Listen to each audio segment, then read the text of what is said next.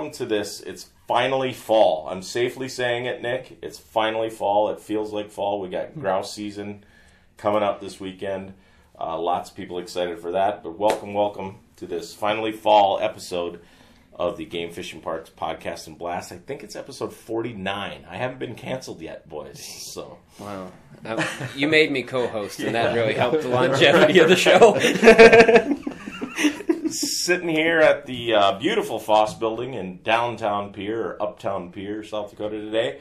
Got uh, my official co-host uh, Nick Harrington with me today, and we're sitting across from the Eureka Flash, Oh gosh. the director of wildlife. Is that your title, Tommy? Yeah. Director of wildlife came from uh, uh, small beginnings, but uh, sitting in a big chair now. I got Tommy Kirschenmann sitting with us today. Boss, thanks for being here. Absolutely. Good morning, guys.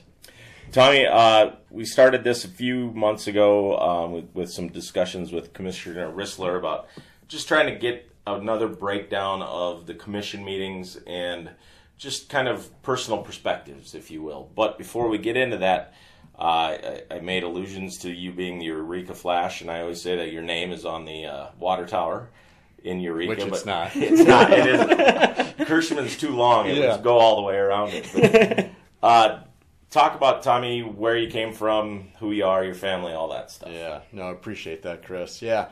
A native of Eureka, South Dakota, the little town right north central part of the state. Starting And- quarterback. Yeah.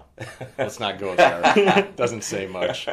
Um, but yeah, grew up uh, in Eureka uh, with my parents who ran a large animal veterinary practice and also farmed at the same time and certainly had the love for the outdoors and we did a lot of hunting and fishing which ultimately led to a career in wildlife fisheries and outdoor resources and uh, went attended SDSU, did both a bachelor's and master's degree in wildlife management there. Go Jackrabbits.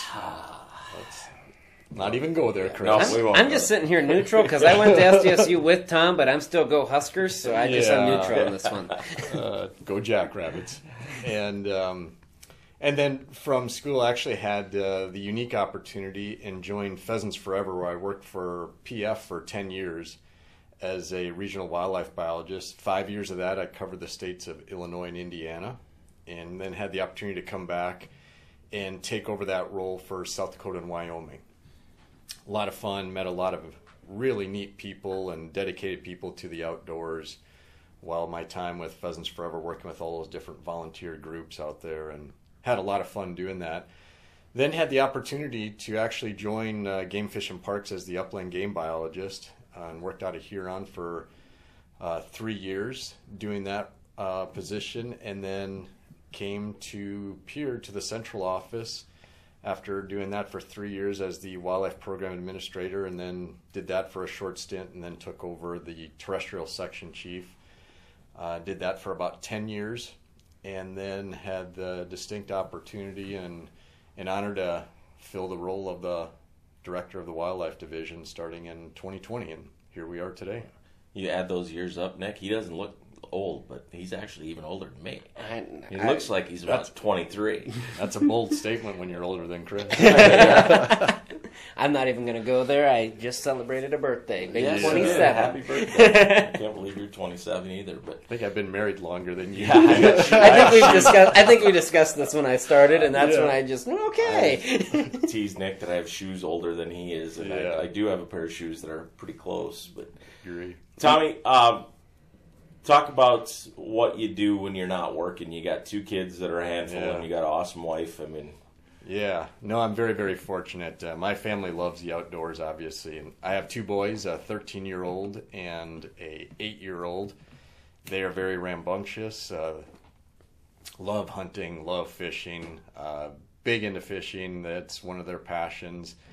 Um, and so we spend a lot of time on ponds, on the river, uh, trying to find that elusive, gigantic largemouth bass and those big bluegills. But uh, I don't know. Uh, the last couple of weeks, my oldest is turning into the walleye guy. There we go. of a sudden. So, oh, Have I just you- bought a bass, a Just- bass buggy boat, or a yeah, pond just boat. just this morning he said he wants to go walleye fishing tonight. So Uh oh. I don't know. Maybe the tide has turned, Oh, but no, that's lost okay. As long as they want to go outside and do outdoors, we're we're good with that. And uh, Um, they're very active in sports. They're both hockey fanatics, and they both love playing baseball and other other sporting activities. So it's a lot of fun chasing them around. Uh, and then my wife, Crystal, she's an RN at the hospital here in Pierre. She has done obstetrics as a specialty for her entire nursing career and absolutely loves it. So She delivered. She was there. Delivered uh, my little one. yeah, yeah. Uh, so Tommy, before we get started, my two earliest memories. First memory, my first outing, where we are grouse netting at night, yeah. and it was a you'd put radio collars on on female grouse, right? correct. And then we went in at night to look for broods, right? And then we were going to net them and see brood sur- Yeah, survivability. we, we captured. We did a grouse project on the Fort Pierre National Grasslands, Yeah. and we would capture them with the walk-in traps while they were on their legs Right. in the spring, and then the females we put the uh, radio collars on them, like a necklace, radio like a necklace style, so that when we could track them when they had their successful clutches hatched and capture the broods, and we'd go in during the middle of the night and capture them. I literally net on them. I literally thought this was a snipe hunt. we, we, we went out, and I, I barely knew who Tommy was. You were still in Huron. Yep. And came, and, and I think Greg Woolbrink was there. Yep. Tony Dean was there. Yep. And we come pulling into this spot at night, and I'm looking at these guys going, I know this is a prank. I know this is a prank, but Tony Dean's here with us, so it's got to be a little legit. Yep. First thing we did, we start, I'm with Tommy, vehicle pulls in, Tommy pulls in, we're kind of getting ready, and Tommy looks, and the vehicle ahead of us, there was a fire. smoking, I'm rolling out of that. I'm just thinking, oh, I wonder if I could go back to tourism because I'm pretty sure I'm getting blamed. I'm the new guy here. I'm getting blamed on this deal. Whatever we do, we're not going to start the Fort Pierre National Grasslands on fire tonight, guys. With that, and then wa- literally walking around at night, and Tommy's got a little, you know, GPS or a, a like a radio Receiver. telemetry receiver, and beep beep beep beep, and then people are diving with fishing nets, and I'm going, what in the heck? And there's little grouse running all over, and I'm, you know, that. Oh, Yeah, okay, but Somebody would have Cool. thought there was UFOs out there. Right. I, Yeah. I was gonna say I think I saw a Walker Texas Ranger was- on this it once, was- but it didn't sound as official. it was crazy. You walked in in the pitch dark, Pitch middle of nowhere, and you literally walk around the receiver and mark the corners with like glow sticks. Yes. So that we assume that she was about right in the center, and then we'd walk with this big net and drop it over, and then all go in there and catch the, the chicks of the Try not to squash. Oh, we had 13, and Hull, Hull killed three. Survivability Diving. of the whole. and, and then I think Tommy, my other story that uh, at the first fair I ever worked, I pull in, and you were in Huron, and you had Switzer, and we had, and I think the statute of limitations on on like uh, like personnel and, and work workplace safety. We got a four wheeler and about seven wooden pallets stacked. and if you've ever been at the fair over the top of the cement pond, it used to be this kind of temporary structure, and they would they would lash these uh, canvas banners. canvas Canvas banners. You know, Yeah. to provide shade, and I look up, and Switzer's driving, and Tommy's hanging, hanging these things, and I, and I'm standing there going, okay, this isn't safe, and and uh, Switzer goes, well, Hull, you get up there and, and do it. So I'm going, and they're all laughing, and as soon as I reach up, Switzer drives away. So I'm hanging, I'm hanging there with one hand, going, guys, uh, everybody's laughing. And I'm like, oh, okay, you know. But I digress. I took a left turn, but those are two of the stories. So the grouse was legit. The state fair was. Yeah, I I think think that's this- the Well, takeaway. the state fair was legit. it was a total setup. A total setup. But all right, let's get to the the item at hand. We had a commission meeting in Watertown last week. Um, I think it was a good commission meeting. I think it was Yeah. one that we were all a little worried about. We put a, in a little extra effort to make sure that we were connected and and everything. And, and big thanks to South Dakota Public Broadcasting and some of the extra help and the Ramkota staff for sure. But before we get into it, Tommy, one of the new things that that this leadership is kind of brought in is at the start of the meeting, or usually really early at the meeting, we, we talk and we get the chance to introduce some of the new staff yeah. to the commission and and even some of us that you know maybe are trying to be aware of who's coming and who's going. Talk about that and that importance a little bit, Tommy. Yeah, it, it's something new that we've started here probably five, six months ago, somewhere in that ballpark. And you know, when you think of, I'll just give the example of the Division of Wildlife, you're talking about 290 staff total. And when you talk about the department, collectively, we're at close to 500 full time right. employees. So there's a lot of folks out there scattered across the state. And, you know, we have basically a monthly commission meeting except for February and August where we don't.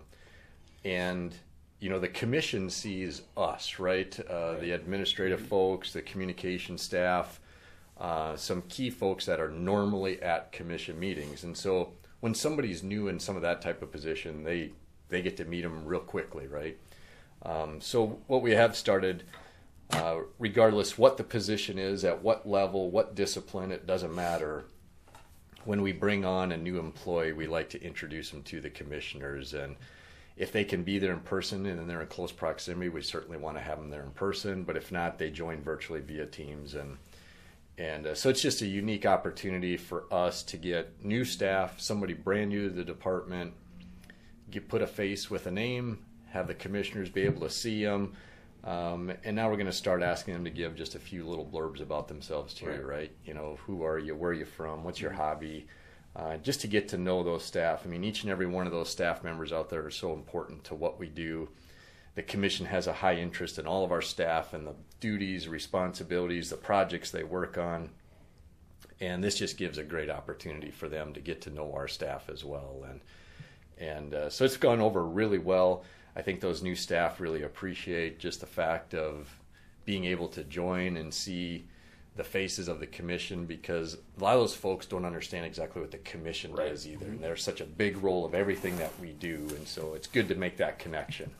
And you know, my my first Tom story isn't near as cool as Hull's, but one of the first interactions I had with you when I first started in, in a very similar position was we went from regional meeting to regional meeting, and your presentation was about the rule promulgation process. Yeah. And yeah. you talked about, and you had an awesome flow chart. And I heard your presentation four or five times, and I, I think I know it by heart now. And I think you could have given my presentation too. But I don't think you paid attention the first couple of times. No, I paid attention. Oh. I paid attention the first one, and then I was able to. but I mean, that was just one of those things that you know, as a new staff member, I had no idea how that yeah. process worked and again, I, I had the luxury of being able to listen to you give that kind of, you know, step by step. But I think that's something that as we bring these folks on, getting to know how because it's so important to what we do each yeah. and every day and and you know that's how the regulations go in the hunting handbook you you know the hunting handbook but where did that regulation come from i think is kind of where you have that next level understanding and you know i think this is just absolutely awesome from from my perspective well and i think that same thing holds true for the public I mean, oftentimes mm-hmm. when there's a new regulation or a new restriction or whatever it might be, a new season date or structure, I think there's oftentimes the misconception that the department just went and made that change, right? And for those that don't follow the commission process, it's good to understand that every one of those types of changes goes through that public input process and it's decided by the commission, not the department. Right we don't have that authority to do that. The commission was granted that authority by the legislature. Right. And so all those things that we change from seasons, regulations to camping to whatever it might be, all goes through the commission. So they're so important to every little thing that we do. Um, and it's great to have that process available. Yeah. And one thing too that stood out to me because you know I was an SDSU student too, and I was okay. So fisheries management, we changed this regulation, right? And that's that's what we put in place. But one thing that really stood out from the time that we start talking about it internally to the time it actually becomes a rule in the respective handbooks, how how long a time period are we are we talking here? Yeah, some of those things take quite some time. I mean, there's certain things that could take over a year because just the process of doing the public input, bringing stakeholder groups together, or having those conversations and sometimes we bring it to the commission and we might take that out two three different commission meetings before a final mm-hmm. decision is rendered. Um, great example go back to when we modified the deer drawing structure back in 2019 you know that was over a year process before it was finalized and then went into implementation stage. Now there's other things that you bring to a commission meeting at one month and they make a final decision the following month. So it just kind of varies depending on what piece of information or topic you're working on. But yeah, it's it can be a very long process. But um, and it is a process because there's certain requirements we have to follow from a statute standpoint. Right. Um, and from public notices to the commission does their work. And then when the commission makes their decisions, then we as an agency take the hand off if I may. Then we go and visit with a subcommittee of the legislature, interim rules, to make sure that we follow the necessary processes. And once they approve it, then we go and file it with the Secretary of State's office has to be out there for a certain amount of time before it actually is fully implemented. So there's a lot of steps to yeah. the process of changing regulations and different things like that. Yeah, it, it's it's certainly interesting, and, and I think I've missed four in 16 years, four commission meetings in 16 years. And when I I'm not there, I feel like okay, now I'm a little lost. I have to go back yeah. and mm-hmm. and and for me, like when when previous Secretary Hepler came on and, and wanted to do Zoom, and a lot of it was because of the COVID stuff. Yep. It it's we're doing we're doing a lot, and it's some some of the stuff that we do. It's sort of a hybrid meeting, so there's no real system on how to do it, but we make it work. And for me, that Zoom, I we always we always knew the idea was we need to get the public more involved and make sure we're accessible. But for me, if you look at those Zoom meetings and especially that first few hours of the meeting, it's amazing how many of our employees are clicking in, yeah. watching, listening, maybe coming and going, you know, as they're working. But I, I think a lot of them, a majority of them, get that. Okay, I want to hear, especially if it pertains to you. You know, yeah. I'm a CO or I'm a wildlife damage person and, and we're talking specifically about something that's going to affect me, I want to know what their thought process is. So when the public comes and asks me, you know, the game warden in Gregory County, why did you change X? Right. It's not just, wow, you know, that's what they decided. It's there. There's a little bit of background behind it, but yeah. it is amazing about, you know, we talk a lot about the, you know, uh, Deputy Secretary Simpson and I drove back, and we were talking about how how it's kind of changed to where you know it, it's it's not just this process that was out there and and you know we don't really you know okay now we're moving forward. There's this background behind it. You can go and look at it right? Yeah. and go oh okay. And and to see our staff coming in coming going participating you know listening and then you know even a lot of them you know we we track all the recordings are tracked by by uh, by subject. And to go back and look at how many people are listening to those in the back end of it. And i refer when i get calls or i get emails and people are saying why did you do this? The first thing i do is go watch this part of the meeting or listen to it. And yeah. at least here's the thought process behind it right? Yeah. So it's changed. We used to have the road show you know we used to have 50 staff there and now we probably, instead of having 50 staff there, we've got 50 of them listening to public radio, the portion of it on SDNet. But we also have another 50 to sometimes 100. I would guess to this this meeting on Thursday, we had 100 of our staff. You know, at least they're in working. They've got a it, earpod in, and they're listening to the conversations.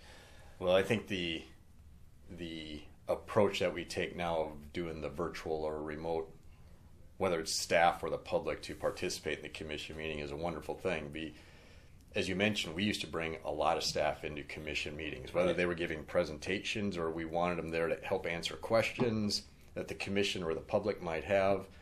Um, what this has done, though, is probably twofold. Number one, it's given more opportunities for staff of the department to listen in and be part of that commission process but they don't have to utilize that time, the mileage, the right. you know the traveling and the expenditures that come with it, and they can be much more efficient doing other things that they have to do as well. Um, but then secondly is just the more opportunity for them to listen to the public that chimes in as well. And this gives the opportunity for somebody that's really interested in a topic, like this last commission meeting, we're in Watertown, but somebody in the Black Hills might have a real interest in a topic and they simply don't have the ability right. to spend a full day or a day and a half right. to go across the state to be part of that process. This now offers that. And so I think there's a lot of value that comes with that. It's sometimes a challenge, right? And it can be difficult depending on the location, but um, I think, especially from our staff standpoint, this has been a, a slam dunk. Yeah. And it really gives them the opportunity to be part of the process, listen to it. And like you said, especially if it's part of their discipline or something of high interest that they work on, they can hear firsthand what the public's saying also. Right. And then they can hear firsthand what the commissioners are asking, thinking, and where they want to go. And so I think it just helps the process overall. Now it's created extra ulcers for me every time we have to go somewhere. Last meeting was a little stressful, Gosh, wasn't I hope it works. Come on, I Yeah. hope it works. That duct SDPB tape- did an awesome job. Yeah, they Well, did. we gotta throw them a shout out for Right. that one too. They they were a huge help this last meeting. No doubt. So uh, get into the meeting. Um, when I'm skipping around, Tommy, and this is a Yeah. little bit of a curveball. The open forum is four years old, maybe. Probably a little bit more than that. Is it? Yeah, I I, lose- I think we've track. had open forum Before you came along. It was before I came. right. I, Yeah. I'm on five years now, almost. And the open forum thing was a, a big, you know, I think we were all a little bit nervous about that when Yep. when that came up, and it- yeah, it was Vonk. So yeah, it was Yep. probably six, seven years ago, maybe. And Yep. and uh, Secretary Vonk, previous secretary, and that's just a chance for folks to they could get to talk about whatever they want. Now it's kind of evolved into primarily they're discussing. Uh, members of the public want to discuss things that were just newly proposed. We haven't Right. even really addressed yet, so we can get into that. But talk about from your perspective that open forum thing and how it's maybe even changed a little bit on how we do business. Yeah, you know, you're exactly right. Go back in time, there's always been the uh, the public hearing portion of the commission meeting, which is a requirement if the commission's going to be doing some finalization of some actions of administrative rule, because we would have actually published an actual official public notice Right. notifying the public of their actions that they're considering. But there was oftentimes people then that would chime in during the public hearing that wanted to say something about something completely different. Right. You know, something that's impacting them at a local level, uh, whatever it might be. And so that's where that open forum was added to the commission agenda. And again, you're spot on. The the whole purpose of it is to provide the public the chance to come talk to the commission about a topic other than what the public hearing is specifically set up to hear about those finalizations of action items. So, and it's and it's been very advantageous. I mean, folks will come in and talk about something that may not have even been on our radar, Right. or a topic that's been on our radar but we haven't heard a lot about, or you know, it gives an opportunity for somebody. Sometimes they come in and vent a little bit. Right. Sometimes they bring up a whole new concept that is like, great idea. Let let's go talk about that. Let's have some further discussion. So, it's been a great addition to the commission meeting. It it's always a little maybe uneasy because Yeah, you're not exactly right. sure what is coming. Right. Um, but typically, the people that do attend in person at a commission meeting that want to speak during the open forum, usually they contact us prior or we'll visit with them right before the meeting starts and have a good understanding of what they're there for and what they want to talk about. And it usually ensues then to some further conversation and discussion. And, and you know, I was going to say that exact same thing. I'm fortunate to kind of see the, the front end, the back end, every part of the commission meetings. And you know, those folks that come in, I can't think of. I I would say more often than not, we have a staff member talking to them before, after. Yeah. I mean, it is truly, you know, as in terms of customer service, they're, we're going to hear exactly what they're looking for, more so in depth than the three minutes they have on the mic. But so, Right. and I, I think we've helped just a lot of folks that maybe didn't even know some of the services we offered, even know their local staff. I think that's been a huge addition from from what I've seen just around the meeting too. Yeah, when you look at the commission agenda, one part of our agenda every month are information items, right? Sometimes there have been scenarios where somebody will come during the public, or excuse me, the open forum, and mention a topic, which then ensues our conversation, which leads to that's a really good topic we should inform the commission more about and the public, and it ends up being an information item, for example. So, Right.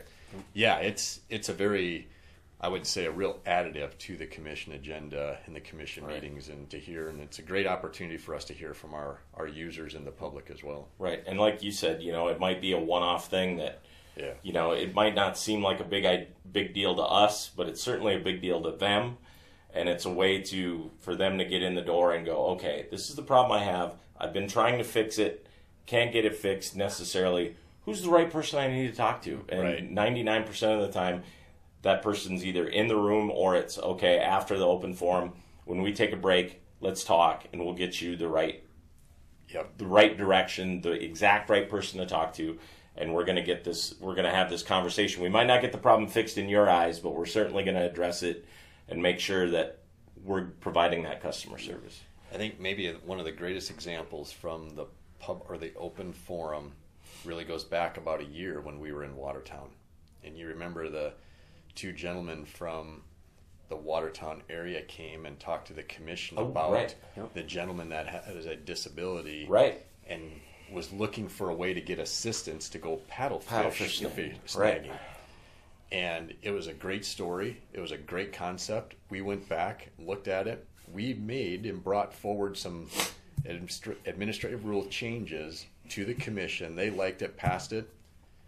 The gentleman drew a tag and had the opportunity to go paddle Right. fish fishing this year and have that assistance. So that's an example where it actually changed some rules, regulations that provided more opportunity Yeah. for people. So For sure. And if Yeah. I recall, he sent that picture to every Yes. commissioner, every Yeah. staff, and Yeah. that was one of the highlights of the month for a Yeah, lot of it- us. I it was think a I really remember. neat story. Yep. Yeah. yeah. Cool. All right. Well, let's get into some of the proposals. Uh, Parks had a free park entrance fishing proposal. I won't make you talk in extensive or you know in depth in that, but essentially, kind of maybe doing away with a couple of those pre free park entrance fishing days. I think Mother's Day, Father's Day were the two Yeah. that we started that a couple years ago, and seeing a little bit of results from that, but that's going to go down the line. There'll be an interesting discussion, I think, next month on that a little further, and I'm sure we'll hear hear from the public on that one a little bit. Yep. Um, but let's get into the non-resident one-day fishing license, Tommy. What on that proposal? What's what's the thought there? And Yeah, it's interesting topic, right? And there's a lot of a lot of moving parts and pieces to this one as well. When you look at the different fishing license options, if I may, between residents, non-residents. On the non-resident side, we have a one-day, a three-day, and an annual fishing license option. Um, looking at those, and, and it's interesting because this particular item has been a conversation before. When you look at different license options that are offered out there, um, you know, I know a lot of folks don't always want to hear it, but from the standpoint of looking at licenses and license sales, you know, there's a business side of the agency as well. And when we look at license revenue, and that's an item that we talk to the commission about each and every meeting, um, those revenues and those sales are so important because that gives us the ability and the resources to provide the opportunities, whether it's a dock, whether it's a pier, whether it's our fish production through our hatcheries, whether it's whatever it might be, right? The, the resources and the opportunities that we can provide to the public are a direct result of the resources that come in from license sales. right, And so we've we've looked hard at those different things and looking at the other big part of the projects that we do to provide more opportunity also includes the revenue generated from habitat stamp. Um, and in this particular item, in this conversation, the one day uh, non resident, what we have seen is a pretty good climb in the number of those licenses sold over the last three years. Really stems from the time period of when COVID started, but also at the time when the habitat stamp was implemented. One of those um, stipulations with the habitat stamp is that one day licenses, whether it's hunting or fishing, do not require the habitat stamp. Um, and when we talk about opportunities that we're providing to hunters and anglers, habitat stamp has done tremendous amount. Excuse me, the last two three years of projects that we have completed. So, a lot of moving parts to this. So, what we did do is analysis of those different license options available to non-resident anglers and the concept that we brought forward to the commission was what we would recommend moving forward is to not provide that option of the one day, uh, still continue to provide the three day or the annual license, which there's a lot of folks that take advantage of those two options as well, um, and to move forward from that standpoint. So, like normal, we bring that forward to the commission. They have their conversation. They'll put it out there for public input, and then they'll make a final determination at the October commission meeting. Um, and so that's where we're at with that one right now. And, and you know, Tom, as someone that goes to other states to fish too, I think one thing that I think about as a customer standpoint, and Hull knows this, I'm a very check the box guy, buy my license, call it good. So I mean, if there are folks that are buying multiple one day licenses, you know, from my standpoint, it's it's easier to make sure that if you want to just go fish, or you want to fish an extra Sunday morning because the weather looks nice before you take off, that annual license or, or three day license, regardless how you have your trip planned, that's just easier for you to know you have your yeah. license, you're good to go too. So, as, as someone that again kind of listens to these conversations, those are some of the thoughts I had. Just you know, I go down to Nebraska to fish. The first thing I do is buy my annual license, and then I know well, if I just go down and see my family and the kids want to run over to two rivers and fish i don't have to think anything about you know about having a license so that's just one thing from my thought as a customer standpoint too that that has benefits for them as well yeah that was certainly some of the questions and conversations the commission had also i mean they even asked the question you know how many folks you know if the one day was gone would they do the three day or the annual and that that's hard to hard yeah. to know right now you know uh, certainly, there's a lot of folks that come for multiple days of fishing, not just one day. Um, there would be folks that would probably entertain either the three day or the annual. We know there's a lot of folks that have purchased multiple one day fishing licenses, right? So, are they coming back one day at a time, multiple different times, or during a one week, did they happen to buy three of them? Right. You know, just not knowing how their schedule played out and stuff. So there, there would be some things to look at and, and make some assessments from an individual standpoint. Um, one thing we do know though, whether you're talking hunting, fishing, anytime you're making a trip to go do recreation, quite honestly, the license is probably the least expensive part of it. Say, right? I mean, and we understand that you know you have to take all those things into consideration when you go do some type of trip, right, related to the outdoors. But you know, fortunately, the license part typically right now is the least expensive thing. It's your lodging, it's your transportation, it's your food, and all those things. And while we certainly want to keep the license fees and costs reasonable so that anyone that is interested in participating can still do so, right? Um, this particular approach would not be a fee increase, it would just be taking that one license option away. Right. And I would guess that we'll we've probably already started getting comments. And also yeah. to the folks that are listening, you know, it, it's easy to make those official comments on record. If, if, you email Nick or I, or you put something on our Facebook page, that's not an official commission comment. If you go to our website, literally type in public comment in the search button. First option comes up, and there's a form there. You got to put your name and where you're from, and then that official comment goes in and the commissioners read them. I mean, yep. they they spend a lot of time. I think they read through over 700 comments on the mountain lion and right. you know 300 plus on, if not more, on on the the uh, Custer State Park Airport thing. And and any of those proposals that we have, I mean, it's pretty rare that we have no comments. You know, yep. official comments that are written in, and we used to read them. At, at yeah. commission meetings, Chuck Schluter used to sit and read them, and then if we had a lot of them, he would read just a few. But we'd have they'd print them out, and our commission books looked like a Encyclopedia Britannica, you know, Webster's Dictionary. Um, but they do read them and they take them into account. And, and uh, so if you want to comment officially, just go to the website, type in public comment, and it comes up. So. It's a really good point, Chris. And you know, I think one thing that's important to share with the public and those people that do provide public comments, and the commission has said it before as well, but it is not a vote.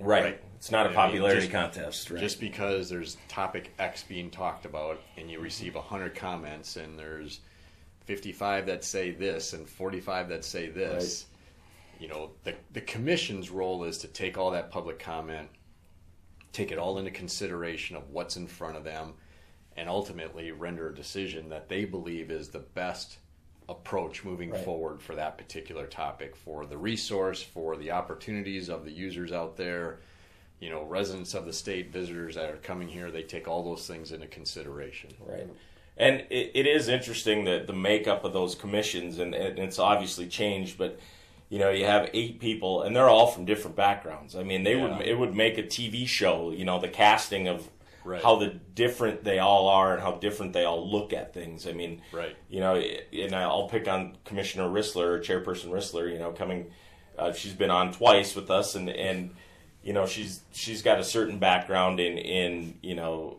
uh, media and and journalism and from southeast South Dakota, and then compare her to how she looks at things to say Commissioner Bies or Commissioner Springs or any of them they all they're all different. They're just like right. the three of us sitting in a room and they're looking at things different ways. And when they have those discussions, and you just got, I'll I'll sit and listen and almost like soak it all in and go, wow, you know, they we're all South Dakotans and we're all very vested in in what we're doing in the outdoors, but they're all looking at it, coming at it from very personal, but also very different different ways. And they take it to heart too. Right. They have a lot of passion for it. They have a high interest in it.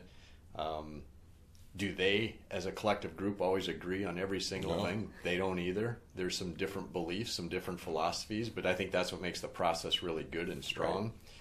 Right. And um, and sometimes they make decisions that aren't popular either. Right. And and again, that's not an easy job for them. They're trying to balance multiple things and multiple considerations, and they do a fantastic job. And it's not an easy job either, right? No. And uh, but one that they take a lot of pride in as well. Mm-hmm. Um, so let's go into the the next proposal, uh, the hunt yeah. for habitat. I think uh, all of us have been heavily involved in in this, and and yeah. uh, Nick is I know a lot of blood, sweat, and tears. But you know, the hunt for habitat, folks that are out there, literally a raffle for some very coveted big game tags. Yeah. Um, looking to give that maybe a little facelift or just a little change, freshen things up. Talk about yeah. that thought process there, Tom. Yeah, so Hunt for Habitat, we've done it five years now. Yep, five yeah, years. Started five years and started out really strong. And it still has done well, but the primary impetus behind it is to raise dollars to do more habitat and access projects. And we really focus on our game production areas, public lands, access opportunities – so the dollars that have been raised by this raffle have done phenomenal projects out there for our hunters and anglers. Um, what we do notice, and whether it's Hunt for Habitat or I know all three of us have been engaged and involved with other NGOs and nonprofits and fundraising efforts, there always seems to come a time where things are working well, but they seem to get a little stale or it's time to refresh and or take a little bit different approach. And so that's the conversation we had internally about Hunt for Habitat. The key to the Hunt for Habitat is we went to the legislature uh, to to obtain the ability and the authority to run this raffle. And in statute, it talks about the fact that we can use up to 10 big game licenses. It doesn't specify which big game licenses they have to be or a specific minimum or maximum number of any kind. It just says 10 big game. And so the original, we had four packages. One was a, a bison hunt. And then there were three packages that each included an elk, an any deer, and an antelope tag in there. Um, and of those three, three three tag packages gets a little complicated. Right. a maximum of one could go to a non-resident winner. Right. Um, so what we did is looked at all that, we know there's a high desire for elk tags. We know there's a high desire for deer tags. The bison hunt has been very popular as well. Um, antelope, while that's a very fun and enjoyable hunt, it probably doesn't carry quite the nostalgic weight that the deer and elk tags carry.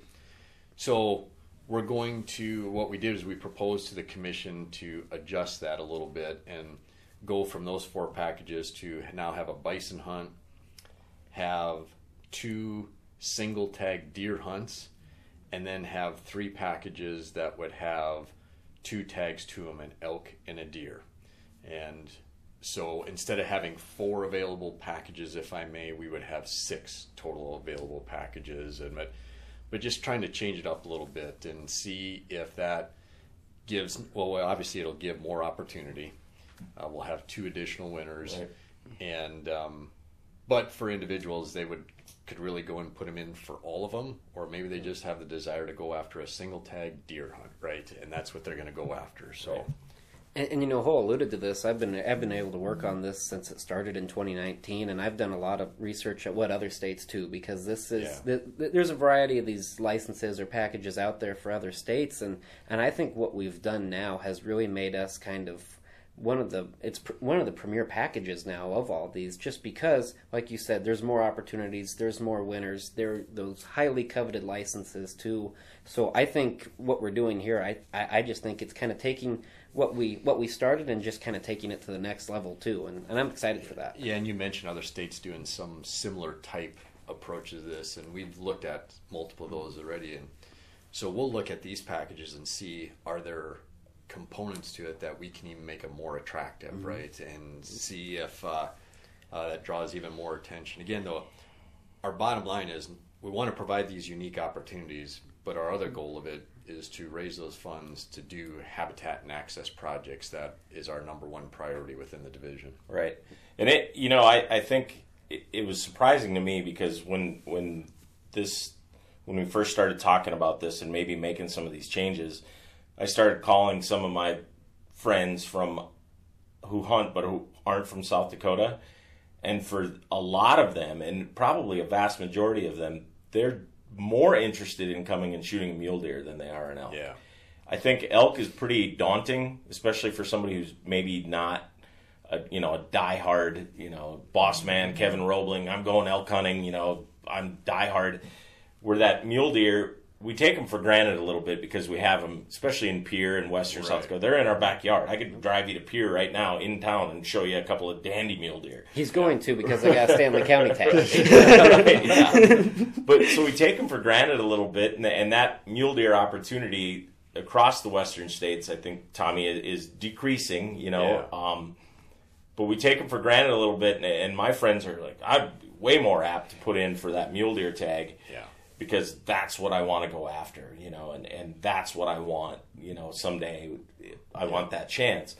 Um, so, and it's always good, especially for like on the marketing side, to, to freshen things up. You're providing more winners, more opportunities, but it's also a way to get a, a, a kind of an initial big push going, oh, wait, yeah. what are they doing? Oh, hey, look at that there's more options here, right? Yeah. So it's a, it's always a good thing, I think. And, and like you said, by statute, we can uh, there's only ten.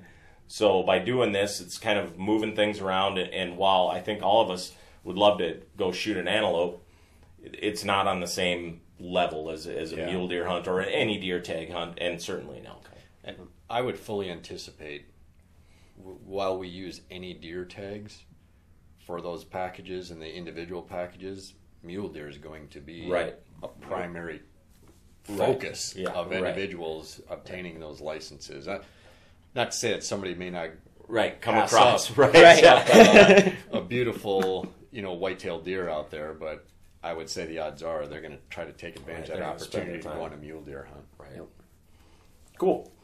Um, okay, the last uh, proposal for this meeting, and, and really the big one, is the mountain lion season proposal. Yeah. And this was the second reading, and, and typically when we when we do these and, and it's a second reading there isn't much action. It's usually just kind of a reading and a little bit of discussion but this this meeting certainly was not that. It was action packed yes, it? was.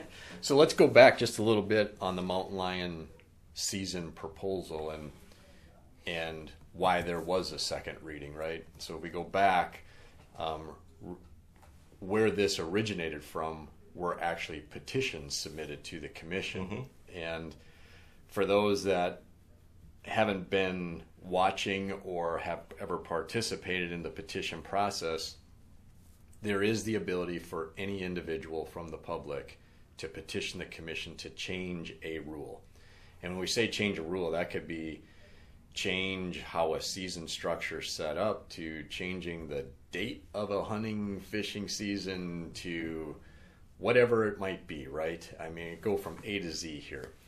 So in this particular case, when we brought forward the mountain lion season um, recommendation period to the commission as an agency, we originally and initially brought forward a no recommended change to the mountain lion season. Leave the current structure as it is for the next hunting season. At the same time, we had a couple of individuals that are very active within the South Dakota Houndsman Association um, brought a couple of petitions asking for the commission to consider uh, additional opportunity for the use of hounds during the mountain lion season. So, again, for the individuals that are not mountain lion hunters or do not fully um, understand the mountain lion season structure, within the Black Hills Fire Protection District, or the Black Hills proper, if I may, the use of hounds for hunting mountain lions is not allowed we do utilize and allow uh, 15 opportunities within Custer State Park. You obtain your mountain lion license and then you put in for an access permit to use hounds there. And then outside the Black Hills, out on the prairie, you can use hounds to hunt mountain lions. So the petitions brought forward the concept of adding more opportunity for the use of hounds in the Black Hills. And the commission, after hearing those petitions and some additional input from some other folks, believed it was appropriate and necessary to get more input and the consideration of the use of hounds. In fact, we had a couple of commissioners that even said, you know what, I believe individually, personally, that we should allow additional opportunity for the use of hounds within the mountain lion season in the Black Hills. So the commission did accept a petition that was brought forward, which specifically asked for the ability to harvest 12 mountain lions, six male, six female, with the use of hounds within the Black Hills. Now, that would have been on top of the use of hounds in Custer State Park, and that harvest of those 12 would have been included within the limitations of the harvest limit set for the mountain lion season of either a total of 60 mountain lions or 40 female mountain lions, or if the mountain lion season would stop by the end date of the end of April. So that went out as the public notice because the commission did accept that petition. That became their proposal at that point in right. time. And so, hence, the meeting at Watertown would have been the second reading then of this proposal with the concept of a finalization of the Mount Lion season at their October meeting in Deadwood coming up. So that's where, as we've mentioned already, over 700 public comments came in, a lot of discussion around it, um, a lot of internal discussion from agency staff to a lot of input from the public. Um, the commission, as you said, had a lot of study time because there was a lot of comments, both in opposition and support for the concept of hounds.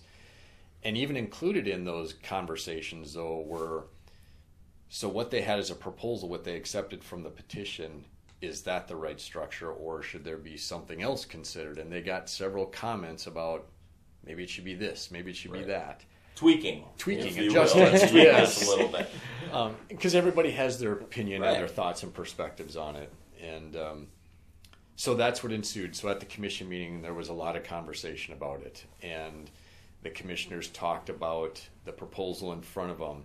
Uh, as a department, we had our internal conversations about it as well, and we did come back at the commission meeting and said our first recommendation to the proposal you have in front of you to adding additional hound use would still be no recommended change to the season. And that would be not including this, but the structure that we currently have in place. Our primary reasons for providing that recommendation was twofold. Number one, when we look at the harvest over the last couple years, especially on the female portion of it, um, what we are seeing is we're getting to that point where the number of female lines being harvested, that population is going to the bottom end or the lower end of our current population objective set within our mountain lion management plan. And then looking at that, knowing the success of hunters with the use of hounds, our assumption was that it would have pushed that even farther. And so that's why we brought that forward to the commission from the standpoint basically stating knowing that information, knowing that level of impact to the population itself, and primarily looking at the fact that we have a population objective that we are falling within right now, our recommendation was no change. However, if that is the desire of the commission and the public to lower that population objective, we don't have a quorum about that, but we want to know what that is before we go right. beyond that. And so our recommended change of no change is what we provided to the commission, had that conversation with them, shared additional information, and we have a PowerPoint that will be available on our website. People can see that that data and the hearing of it. Andrew Norton provided some of that background information. Um, so the conversation ensued and it went back and forth with the commission. And there's still a few commissioners that would like to see the use of hounds incorporated into the mountain lion season. Um, but they're also said that they don't believe that it necessarily has to be just open the door wide open to the use of hounds as well. and so ultimately, the commission decided to table or reject this proposal, but they did give us direction as an agency over the next year. Get the stakeholder group back together, talk about some options, talk about what would that look like, not only from the season structure but also the population objective. And there are some people out there that would like to see mountain lion numbers less. They have concerns of deer populations, potential impact on elk, whatever the reasons might be. Um, there are other individuals that would like to see more mountain lions. Um, and even within that gamut of philosophies and opinions, there's differences amongst mountain lion hunters as well. Right? Mm-hmm. We have folks that love the current structure and it's meeting the population objective. It provides all kinds of opportunity, and there are others that would like to see it different. So, a lot of opinions on that, and that's why there was such a lengthy conversation on this. This was a not an easy conversation, pretty intense one at moments, um, but ultimately the commission said, you know what, we believe that at this moment we should table this proposal um, and direct the agency to go back and have some more conversations. But there is an expectation that we bring something a year from now to the commission. And and you know, Tom, I think the biggest thing to me is this is this kind of ties back into what we started talking about that these things don't happen overnight. This is yeah. we're going to be a year and a half, two years into these change to make sure that that if there is a change to make sure we get it right. This this conversation, like you alluded to, is far from over because of this proposal was rejected yeah. in its current form at this current moment. And I think you, you bring up a great point, Nick, because a couple of commissioners even said they believe that there is the ability to incorporate the use of hounds. They believe that there should be some adjustments, but they want to do it right. Yep. right. And so doing it right doesn't mean we quick rush into it. Right. But it also means we're not going to sit on this for two or three years, right. also. So it's finding that good middle ground um, so we have our direction, what we need to do and what we need to work on. We will go do that, and then we'll bring recommendations basically a year from now, or a little less than a year from now, to the commission again. Yeah, and for me, it's interesting. It, you know, we're, and we're going to talk about, you know, we have these management plans, right? Mm-hmm. And this this commission, and you know, they're all different, but there was it was interesting to see how they all were talking about how does this fit into the current management, you know, our management plan, the actual plan that we have that yeah. your staff and you have, you know, sweated over and, and put together. And well, it, it, doesn't necessarily fit into it. Okay, then when's the management plan coming up due? Yeah. Well, it's going to be 2024. Nope, we got to expedite this. Can we expedite it? Absolutely. Right. Okay, let's go sit down and have the discussions and fit it into this so we're not just throwing out something and going, okay, this is what we're going to do. Uh, it doesn't fit in with the management plan, but you know, in two years maybe we can make it fit in.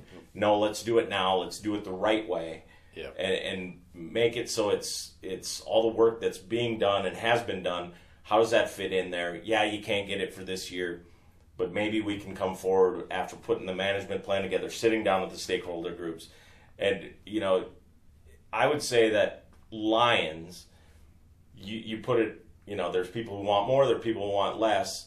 But even in those two groups, they don't all dis- they don't all agree, and it's a right. soup to nuts thing, and it's to try to get kind of a, a, a standard or, or something that's going to make everybody happy is impossible. Right. But how do we make it work for objectives, like actual objectives that we're trying to manage for? How do we fit it into there and make sure that everybody kind of walks away going, okay, you know that that's a good yeah. compromise, and it fits in to the the management plan that factors in everything, right? Well, and you bring up the great point because you mentioned stakeholders again as part of a management plan. A management plan isn't just some document that our staff write up and this is the way it is. Right. Those those key objectives, and in this particular conversation, mountain lion population objective is a key point to the whole management plan because the strategy of a hunting season is focused on how do you achieve the population objective. And there are things you can do to really alter what that may or may not look like. And that's where this whole conversation mm-hmm. went down. And so as we go through this process, are we going to have everybody agree on it? No, absolutely not. um, is there going to have to be some level of maybe give and take and compromise and going, okay, that makes sense, and I'm not really agreement on this, but I can understand it as well. And but that's held true when we put together the first elk management plan and deer management plans and all those things. But so it will be a very good process. Um, again, I think it emphasizes the work that our commission does because they're going to be, and we will have a commissioner or two sit in on that stakeholder group so they can hear firsthand all the different sides of of this topic and the work that they do then of going back and number one approve a final plan that's put together approve of the population objective the hunting season the structure what does it all look like? It is not an easy job for those folks to take into all those considerations and try to come up with something that provides for everybody but also has certain things in mind. And again the resource itself the opportunities it provides and does it make sense and right. so they have a tough job ahead of them um, while I, the job of bringing all the stakeholders together and getting all the input and putting a document is a job and a task i would offer up what the commission's going to decide is even a more difficult right. job and task than what we will do internally working with our stakeholders. Right. And and I, I mean I don't want to belabor this point too much, but I, I think something you know, we think about deer, and I think we all want hunters out taking trophy caliber whitetail and mule deer every year, right? I think that's maybe the one thing we can all agree on. We all want to go catch limits at 18 inch walleye, or maybe bass for you guys, but you know what I mean. Bluegill. bass and bluegills. I know you guys. I'm outnumbered here. This is like the second time I've been outnumbered on these podcasts. Um, but you know, it, to me, from my perspective, lion's just such an interesting topic because you know there are so many different perspectives on on what those populations should be and and things don't happen in a vacuum too and maybe that just comes with the management of a apex predator like we have in mountain lions too that makes a unique situation but you know like i said i think i think we'd all want to see more pheasants we all want to see more deer we all want to see more walleyes but you know where is that sweet spot with lions? And, and finding that is that's a that's a difficult that's a difficult topic. Well and the other thing with mountain lions because it is such a unique animal is that it's not like you can go out in the Black Hills and drive around and see them like there's one. There's one. There's one. I mean, it's not brood of them. Yeah. I mean, if you were happen to be out in the hills or somewhere and happen to see one, that's a rare incident right. happening, yeah. right? I mean, yep. it's different than when you're out there hunting or you know doing those things, but you're out there camping, you're out there just driving through the Black Hills and looking at the great colors in the fall, right? The odds of seeing a mountain lion are about slim to none. Yeah, I've I've seen two, and one of them had a collar on it, and we were trying to find it with right with the telemetry, and it still took three hours, of, you know, yeah. walking around trying to find it. So it, it it's a unique animal in its own way, mm-hmm. right? And there's a lot of uniqueness to it, and and that's some of what brings some of those very heartfelt and very passionate for sure um, concerns or support or opposition or whatever it might be when it comes to it. So uh, it's a fun animal to work with. It's a, a, unique opportunity from a hunting perspective. It's a neat animal, part of the ecosystem, and there's just a lot of different beliefs and philosophies right. when it comes around it. It is a predator, right, and a very effective predator, right? It, it it knows how to hunt. Right. Um, and for some people, that's a real issue because a bigger passion to them is the number of deer that are right. out there, or the number yep. of elk that are out exactly. there, the number of whatever else is out there. Um, and for others, it's different. That's not their number one objective or main philosophy. Right. So. And it, you know that it has been interesting, and we'll, we'll get off mountain lions here soon, boss. I promise. But you know, I was fairly new with the department when when the whole mountain lion issue and hunting mountain lions yeah. came up. And I, I remember clearly then Governor Rounds saying to our staff, if we're going to do this, you guys are going to do your homework. Yeah. You know, we're going to have numbers, we're going to have, you know, we're going to make sure our ducks are in a row. And I think at one point, uh, I know that that mountain lion population in the Black Hills was the most studied population of anything oh. in North America because it is sort of you know, it's sort of out there on its own, and we our crews were out there looking and collaring, and I, I mean, it was the most studied you know wildlife population in North America. We had times where we had three ongoing research projects right. related to mountain lions at one time. Fifty collars on critters, maybe there, even more you know? than that. Yeah, yeah, it's and um, we learned a bunch about them during that time frame. You think back 2005, 2005, if I remember right, was the first mountain lion hunting season, at least in recent times. And we were talking about a couple of animals was the harvest limit, right? I mean, right. Now, I mean, it kept, and we we kind of hit that perfect paradigm where mountain lion numbers were on the increase and there was a lot of prey out there from deer and elk and they were doing extremely well and and uh, and then we hit that plateau and you know there was a time when elk numbers were extremely high and there was a lot of conversations going on about too many elk and depredation and there was a management strategy to really lower the numbers. And that was at a time when mountain lion numbers were probably at some of their highest numbers. And there was just like a lot of perfect storms happening at one time, and so the conversations got really elevated, and a lot of information was gathered. But I'm I'm very thankful of the efforts that we put into gathering the biological information, the radio telemetry studies that we did on them, because it helped us generate those plans, those population objectives, mm-hmm. things that we needed to have to formulate those things. Right. And there may come a time where we have to go back and gather up new information and right. do some of those studies, whether it's repeat or some alteration of them. But right. time will tell. And I, and I think, and we will get off mountain lions. but you know, looking back, a lot of those studies, those results were were eye opening across the mountain lion range. It was. Yeah.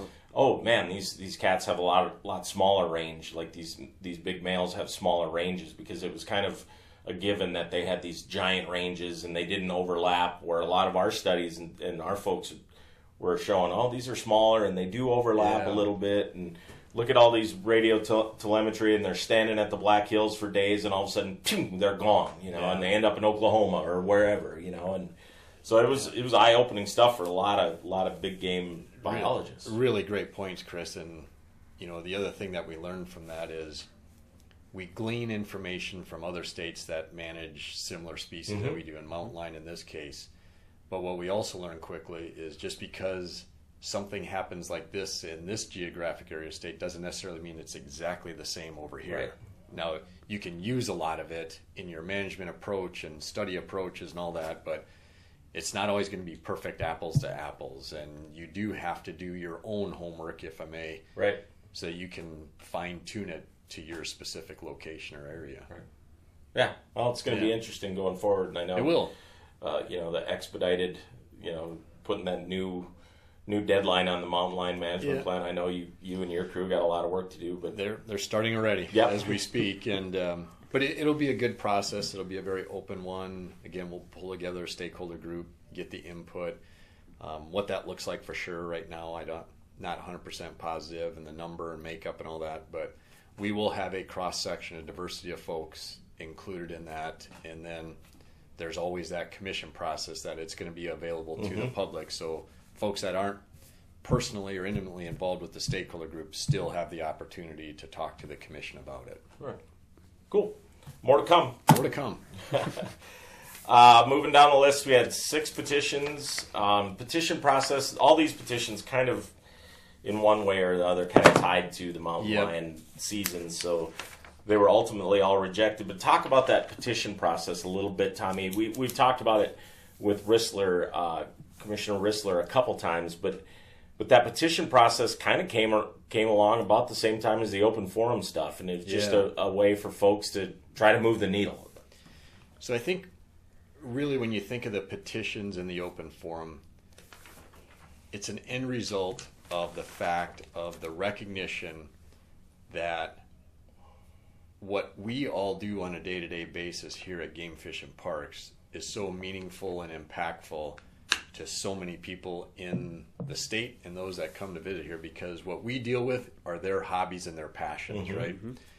And it's not the same as another state agency, for example, you know, DOT that has to the responsibility of working on the roads. And yeah, people will complain about roads and talk about roads and those things. But when we talk about the stuff in Game Fish and Parks, whether it's hunting, fishing, camping, all those things, we're really talking about people's passions and hobbies. And so getting input from folks on it is really important.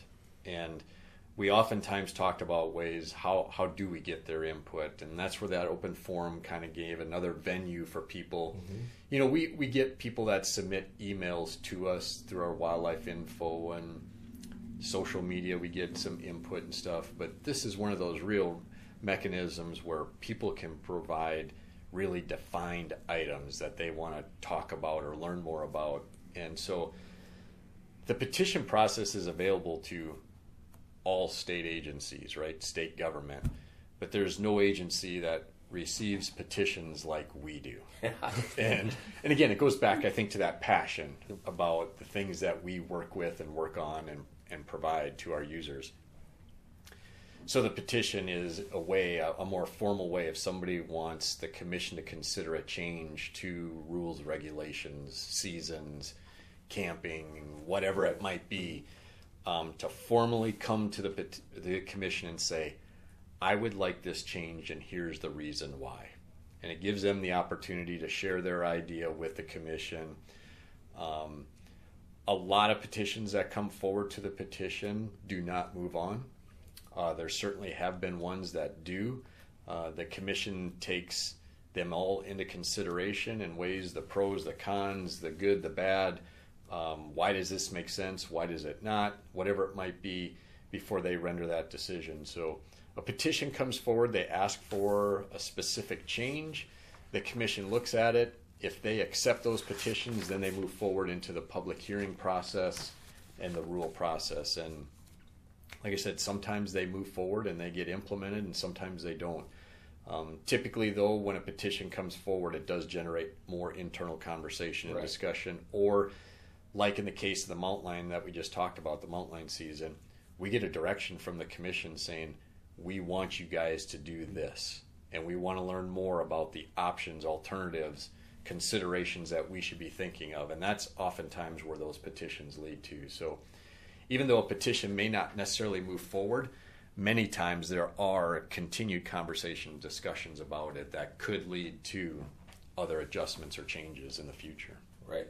And I think that petition process, that was another one of those ones that provided some angst when, you know, the first times yeah. that we brought this up and we're sitting in a room and I remember going, oh my gosh, what are we going to, you know, yeah. how are we going to see this? What's, what's this going to bring about? And, and I think it is, you know, to be honest, it's a tough row to hoe on a yeah. petition. But to your point, Tommy, you know, even if it doesn't go through, it certainly provides a lot of things to think about, and they have been implemented later on down the road, or at least, right. wow, we never took that into account. Where does this fit in? Right. And and how is it truly affecting? Is it is this just a one person or a one area thing, or is this is this something that we really need to look at and go, wow, I never thought of that because it's coming from a different perspective, right? Right, and and what you just alluded to, the petitions come in from an individual, right? So, is it just the perspective of that one person looking for, I want this change so it does this for me, or the commission looks at it and goes, wait a minute, or does this mean something that's bigger right. and is really meaningful, impactful to right. many people out there, and so that's part of that process too, and. Um, yeah, petitions are certainly an interesting part of the whole process. And the one part that's a little challenging with it is when a petition's submitted and the commission accepts it. At that moment in time, they're accepting exactly what that petition is. Mm-hmm. Now, they down the road through their process, they could do some alterations to it, but at that moment in time, it's either accepting the petition or denying it. Right. Now, that doesn't preclude the commission from denying it and making their own proposal. Right. Which sometimes commissioners have done as well. So the process is very unique. It's interesting. Um, again, there's probably no other state agency that addresses and works with petitions like GF&P does. Um, but again, I think that's just a pure result of passion and what people live for, right? right. I mean, a lot of people take vacations to go hunting, fishing, camping, right. outdoor recreation, yep. right? And uh, so when these things come in, there are very, very few instances where there isn't a lot of passion involved with the petition itself, right? Right. And so we understand that, and we don't take those lightly.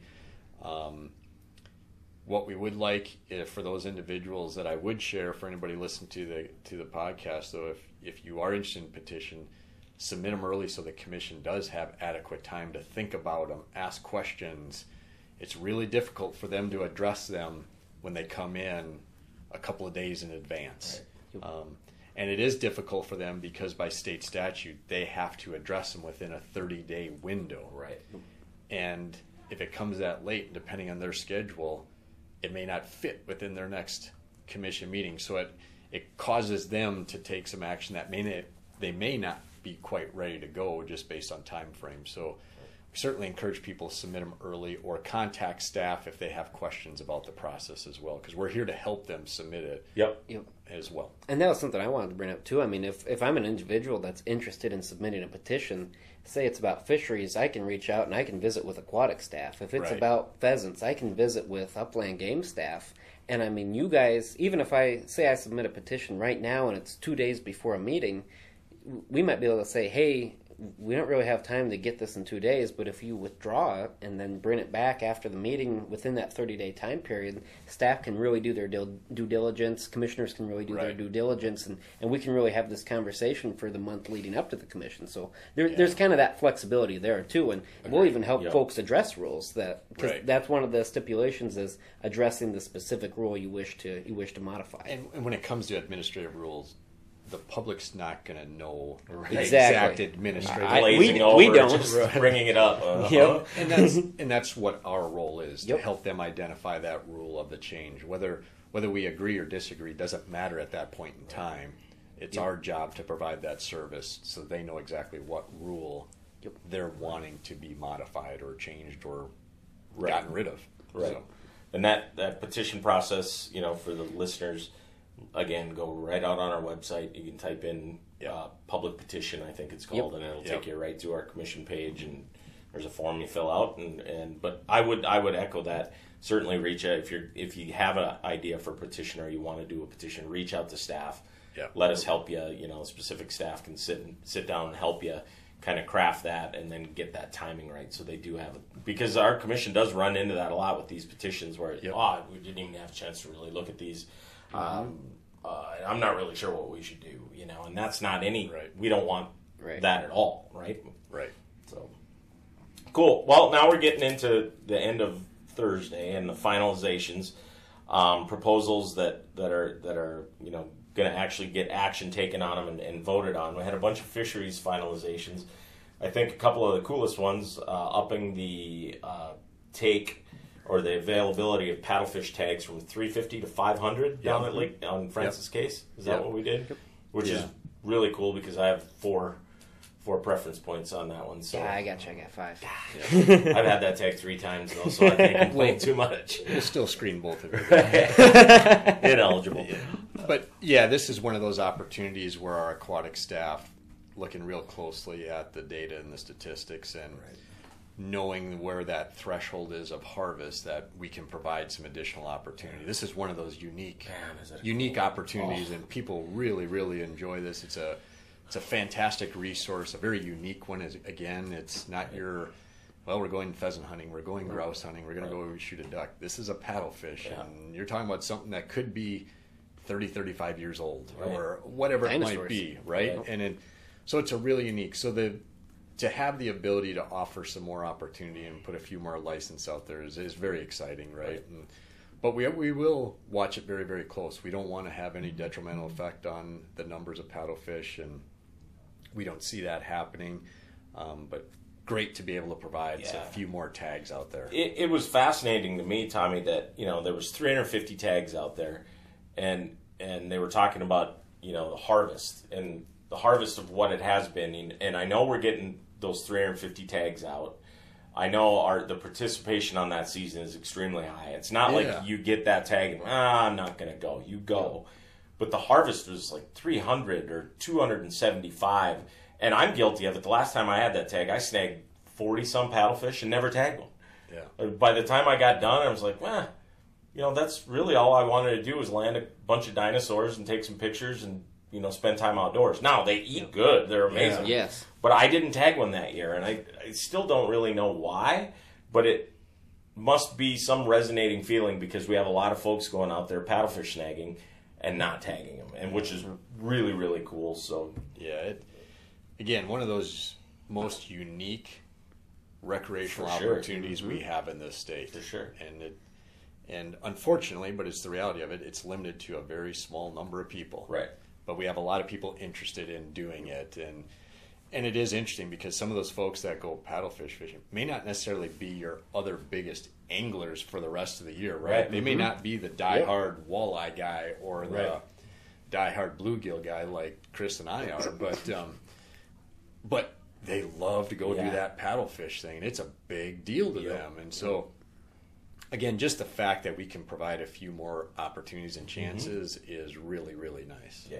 yeah, And even extending on that, uh, one of the finalizations was to provide a catch and release season on Lake Sturgeon and Big Stone, which Yeah. is super cool too. It I mean. Talk about dinosaurs. yeah. Again, another very unique fish species, and um, and this is one of those efforts where it really epitomizes where we work collaboratively with our neighboring states and other state wildlife agencies for resource management.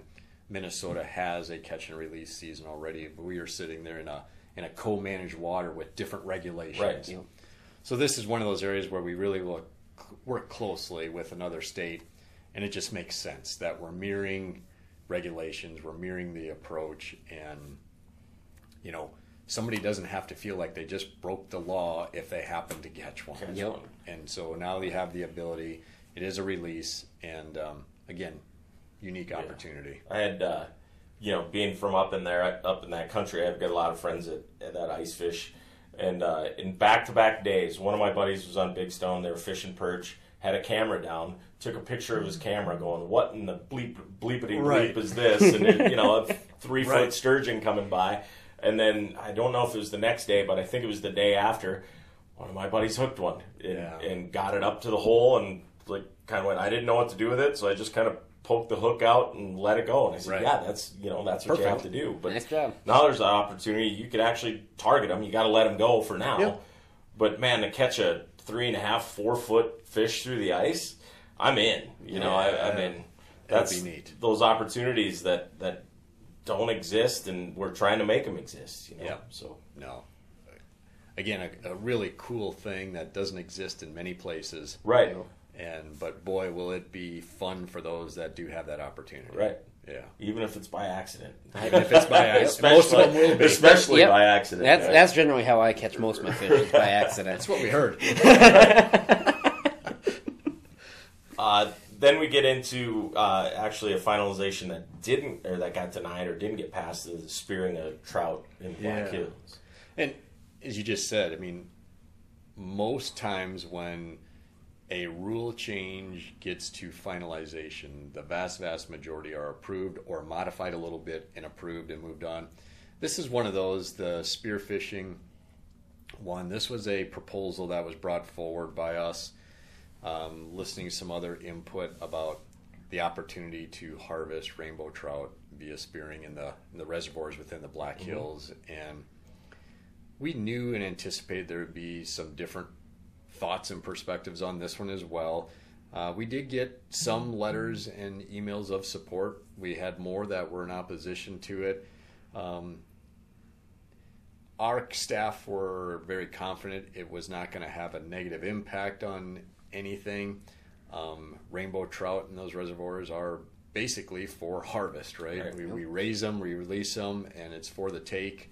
Um, spearing, though, is one of those those uh, take methods that does elevate conversations Right. again, right? And this was a great great example of that, and that that's what happened here. And we had a few commissioners that had some concerns and reservations, and so after going through the public input process, having more conversations about it, the commission just didn't feel comfortable moving this one forward, and so they rejected this proposal, and the spearing of rainbow trout will not be permissible. And again, not the end of the world by any stretch, um, but maybe more importantly, this is again one of those great examples where the process went through, the commission took both sides of everything and everything in between, and ultimately decided, nope, this is not one that we're going to approve and move forward. And so, spearing of rainbow trout won't happen in the Right. in those reservoirs in the Black Hills.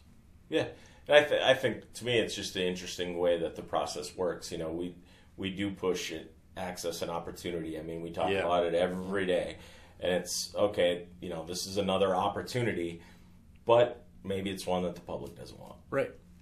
And that's what the commission felt as well. Right. That's what they believed. And there were some individual commissioners that weren't comfortable with it as well. And so, Right. Again, that's their role.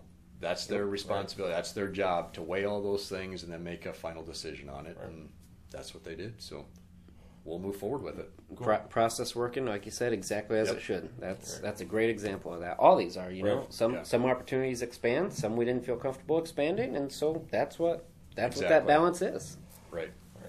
And the, the last one, Tommy, the more I think about this, the turkey and antelope draw finalization, it's some of the stuff that we deal with, and, and you know, Nick and I as communications guys, and you, and you as the, you know the head wildlife guy, it's you look at it and it seems like okay, it's it's sort of simple, right? But it's also making sausage. A lot of this is making sausage, and try to get. I think there was more misconceptions about this quote unquote simple proposal and finalization than almost anything that I've ever dealt with. Yeah. I, I mean, we had so many people that were confused about what it did or what it was going to do. And, you know, some people were tipped over on one side and some people were tipped over on the other side where you're sitting in a room going, no, all it does is X. It's not doing any of this stuff. And that happens with, a- with a lot of our Yeah. stuff. It can get hard to explain quote unquote simple changes or simple rules even. Um, and we have a lot of them and, and we, we do our best every day to try to get that out there of what stuff does. But the, the turkey and antelope draw finalization is is got to be at the top of the list for me. So this is one of those items where one of the things that we all recognize within the department, know and understand, and so do our users, is that we have a high level of complexity when it comes to limited license draws. And the reason we have complexity is because over time, you get requests, you get asks, you get changes that happen out there, and we as an agency, the commission, whatever it might be, we're trying to find ways to accommodate and make things work for all. Right. And it sometimes doesn't work. And sometimes by doing that, we make things too complex. And so, yeah, in this particular one, there's a change in the third draw. That's where the change occurred in this one. And uh, really, the bottom line was to limit the number of licenses that one could apply for in the third draw. So, with the end result of trying to get more licenses in more people's hands. And that was the bottom line simplicity of it, but it comes across as way more complex Right. than that. And and no better example when we get into the deer drawing structure, right? And what happens in the first draw, second draw, third, fourth, and fifth, and um, so it's it's always tough to really articulate and explain. Again, on this one, uh, the commission did pass it. Bottom line is we're trying to get more licenses in the hands of more users, provide those opportunities to individual. We're not trying to stymie one individual. Um, you can get into the conversations, and it does go into that conversation. Should an individual be able to get X number of licenses in this this round of the drawings? Right? Is that right? Should somebody have three, four, five, ten, whatever the number might be? And that's another discussion. right. This particular piece here is just saying we're going to limit it to one in the third draw. Once we get to the fourth draw, it can be a first come, first serve basis. There's that limitation, but we want to get more licenses in the hands of indi- unique individuals Right. to get more people out there participating. Yeah. But yeah, I think we had, you know, people coming and talking to us and, and saying one thing. Yeah. And then people right behind them coming and talking to us, even individually, and saying the exact opposite thing, and they're standing right next to each other, and it's just like, Well, how do we make this easier? And some of hard. the, some of those same things happened during the mountain lion discussions as well. You know that that proposal was there, and we even heard comments from people saying this and people saying this, and they were two different things talking about the exact same thing. So. uh, We're the first to admit when it comes to establishing seasons and drawings and rules and all that stuff, it gets complicated and complex. Right. Cool. Well, uh, just talk about we'll get close to wrapping up. We had a bunch of information items, and information items for me are actually my favorite part of the commission meetings now. It's where our folks are showing off and talking, not necessarily showing off, but talking about the stuff that they do every day. Yeah. And and how cool it is and how important it is. Um, our aquatics access, our GIS staff just did some uh, map updates to our fishing access page. They're fantastic. Yeah. Um, get out there and, and take a check at that. You'll be seeing an email about that this week too. Um, and some, you know, some park stuff. Um, parks kind of went through and, and found some places where we can expand some hunting, especially in the fall Yeah. uh, and in the spring. But some new hunting opportunities, you know, like up at Roy Lake and a few other ones. Um, if you're up there and you're paying attention, it could be a game changer because Yeah. the, there's some unbelievable lands up there that we we manage that are wild and rough and tumble, and they hold critters. So, Yeah. um, And really- the beauty and the beauty of this is finding additional land on public land. right? Yep. Yeah, And opportunities that are so open. it it's going to be some really fun opportunities for people to take advantage of. Yep. Um, so we'll just go kind of past most of those information items, but those are those are really have turned into my favorite part of the commission meetings because it gets our folks a chance to kind of stand up and crow about what they've been doing. Well, and the other thing is we can provide new information to the public that they may not be aware of. We can give updates on projects or programs that we're working on. We can bring new things to the table. And um, we are very, very lucky and fortunate and blessed in this agency. We have a lot of really talented individuals, regardless what their discipline is or what their expertise Right. is. We have, in my opinion, some of the most talented and skilled people across the country. And you can see it when they provide their information items, whether they're talking about a fish research project to uh, access that you just described, Chris, to whatever it might be. Uh, we're very lucky to have the talented and skilled people that we do, and it gives them an opportunity to, to showcase what they're working on. And what they're doing results in the management of the resources or the opportunities that exist for people or the new places to go mm-hmm. camping and, and those types of things. It's just really, really awesome that they can do that. And, and you know, even tying this back into to where we started here, this is a great opportunity for those folks to to get time in front of the commission, to Yeah. get to know the commission, for the commission to get to know them. I mean, there's no better thing to talk about something you know in front of new people than something you're really comfortable about. So I mean, that's just the that's Yeah. the perfect opportunity for for staff to even further build those relationships and, and get that experience and, and get their information out there. Agree. and we had a Sasquatch sighting, We did have a Sasquatch sighting. Which was interesting. it was- Scared me. I know that much. I knew there was something amiss, and then I was like, "Oh, Nick is going to be." And then I looked, "Well, there's Nick. I, I, Who's in the Sasquatch?" And I had to look real close, and I finally figured it out. she might have got hazard pay for that. So. I, I would hope so. Well, I was trying to coordinate this, and then you guys are calling me up to answer questions and stuff, and I got a Sasquatch in the hallway. Well. like, uh. Just about called an officer in there for a moment. Well, we got a couple things left, but but I know Tommy's got other stuff to do too. But um, kind of wrapping it up, we talked about those elk contingency licenses. Tommy, just broach on that subject and what it is. And we didn't offer any this year, but Right. what and why, like on that. This goes back to we talked about management plans earlier in the segment here, and part of the elk management plan, when we met with those stakeholders, the concept was brought up by many of the landowners, permittees out in the Black Hills that when we have drought conditions, dry conditions, they, as livestock managers, respond immediately. They take animals off, they have to do this, they adjust the grazing uh, approach, things like that. So we had the conversation. Well, what about elk? What can we do as a response if those kind of conditions persist? So, what came about were these elk contingency licenses, and what that is, we have our normal license allocation for the elk hunting season. Excuse me, but then, if drought conditions persist, we look at forage production. We look at input from the Forest Service staff and things like that and put together a decision table that, based on these certain parameters and criteria, we would offer additional antlerless elk licenses for more of an immediate response as a result of conditions.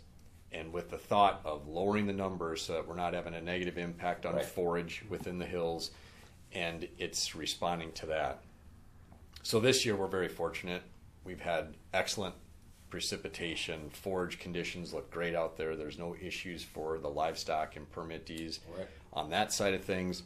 And so we brought forward no no elk contingency license for this year. We've had a few years where we've used them, um, but it's it's really the purpose of a, more immediate response versus waiting a whole nother year Right. before you have the ability to do something. Right, and those are like unit specific too, Yes. right? So Yes. if the northern hills are dry and southern hills are good, you know, those tags are for those areas that are That is- dry. that is and correct. It, it really is to kind of help mediate where our elk number wants to be and you know, and it's high, you know. Yep. And I would say a lot of landowners out there and permittee holders are saying, "Oh my god, it's really high." You know, but that's where we've identified where that elk number is, and if we want Right. that elk number to be there, we've got to have some of these tools to help kind of mitigate some of these concerns. Okay, I got I had to pull all all these cows out of here, or my pastures are in tough shape, and now I got a hundred elk chewing on it when I my cows don't have anything. What can you guys do to help, or what can we do to to try to figure this out and be good neighbors, even almost, if Yeah. you will. And and I'm not suggesting that this thing is perfect either. No. How it works, but this was certainly one of those tools in the toolbox that we discussed during the original elk management plan with the stakeholders as part of that stakeholder group, and it was one of those things that we came Right. to an agreement at the end. any other programs like this out west? Any other ideas like this that come out? I I was asking around. I, I called a couple people in Montana that I know, and they Yeah, they were like, "You're crazy. I have no what you know. There's no, I don't even know what you're talking about." Yeah, not not that I'm aware of. There might be some different approaches Right. that they take, but this just this helps us react quicker. Right. versus you have your licenses, you have a drought condition, for example, or a major fire or whatever it might be, instead of waiting a year to year and a half to be able to respond to it, we have an immediate response. Yeah. and this maybe is my rangeland minor talking too, but you know we're a little bit different too. Don't look at me like that. I I, I went to school. I didn't. Well, I was enrolled. Yeah.